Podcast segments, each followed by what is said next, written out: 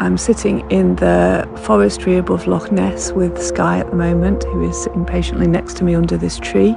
We're sheltering from the, the wind from one direction so that I can record this. You might hear some some of the sounds of the wind through the trees uh, as I speak, and Sky is chewing on um, some branches just next to me, so she's quite happy.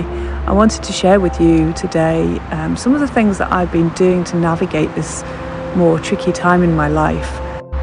I'm learning about grief, which is really helping, and I'm learning to respond to that and to work through it, not to bury it, and how to come through, but how to how to get through the days as well. Definitely tuning into my creativity, and I think that is what is helping me get through. It's really interesting. I wanted to share with you the five things that have been really helping me get through these weeks. One, I leaned into where I needed to be at the time and I decided to stay with my partner on the mainland for the past month or so because I knew that I needed to be with him rather than be uh, alone in Harris. Uh, his caring and his, his never ending support of me um, was just really, really needed just now. And this quiet time, just staying at his house and walking up the hill every day with no other real agenda. Two, I've been making myself walk up this hill behind his house every day. So I don't have to drive anywhere. I just hop over the fence and go up the hill. It's a fairly steep hill up to the top, but once you get up to the top, it's a never ending forestry for, for miles, and some of it's quite sheltered. So I've been out for about one to two hours most days through the sleet and the snow and the gales and the rain. And sometimes Sky has run home and I've had to go back and get her. Sometimes she hasn't wanted to leave the house, but uh, I've tempted her with treats. But I know, and I know, and I have learnt that through doing this one to two hour walk, I go home feeling better. So I, I often don't want to go out the door as well. I want to just stay in warm and cozy but I know that that's the knowledge, but it's the knowledge that I will go home feeling better and more uplifted and more vibrant and with this adrenaline, I suppose, going through my body. I do have to say, on that note, that for the first two weeks when I got back from Manchester, I was um, suffering with a relapse. If anybody's had post viral syndrome, chronic fatigue, or anything, and they've pushed themselves too far, you know what I mean. You hit a wall and you need to rest you, you have no choice but to rest, otherwise, you will just get worse. So, I did rest for the first couple of weeks. I remember going out the first day, and my legs wouldn't carry me for more than uh, a minute up into the field behind the house. So, I went into the field behind the house for a few minutes and then went home.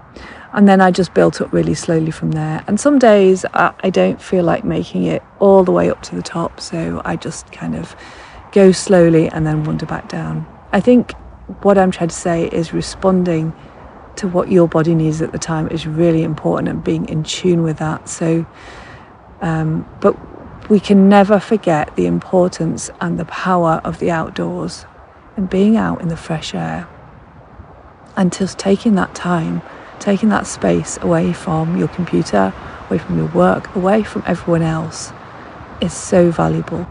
And sometimes it's just so hard to get out, isn't it? But this is your encouragement to step outside that door and, and go for a walk. Number three, I have been cooking again.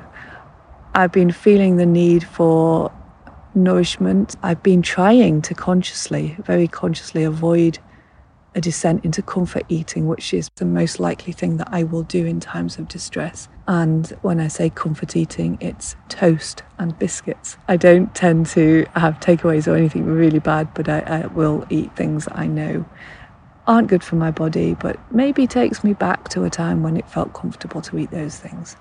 So I've been letting myself have a few more biscuits than usual, but balancing this out as best I can with lots of home cooked food. And I also bought a Ninja Foodi a few weeks ago. And who knew about a Ninja Foodi? It just changed everything for me. It was actually on Facebook Marketplace. So I was looking for an air fryer, but this came up. So I just went and got it, not knowing what it was. And now each night I prepare the veg at night, uh, ready to throw everything in. And I put out all the ingredients, which I did this morning. Actually, I am making today a steak pie.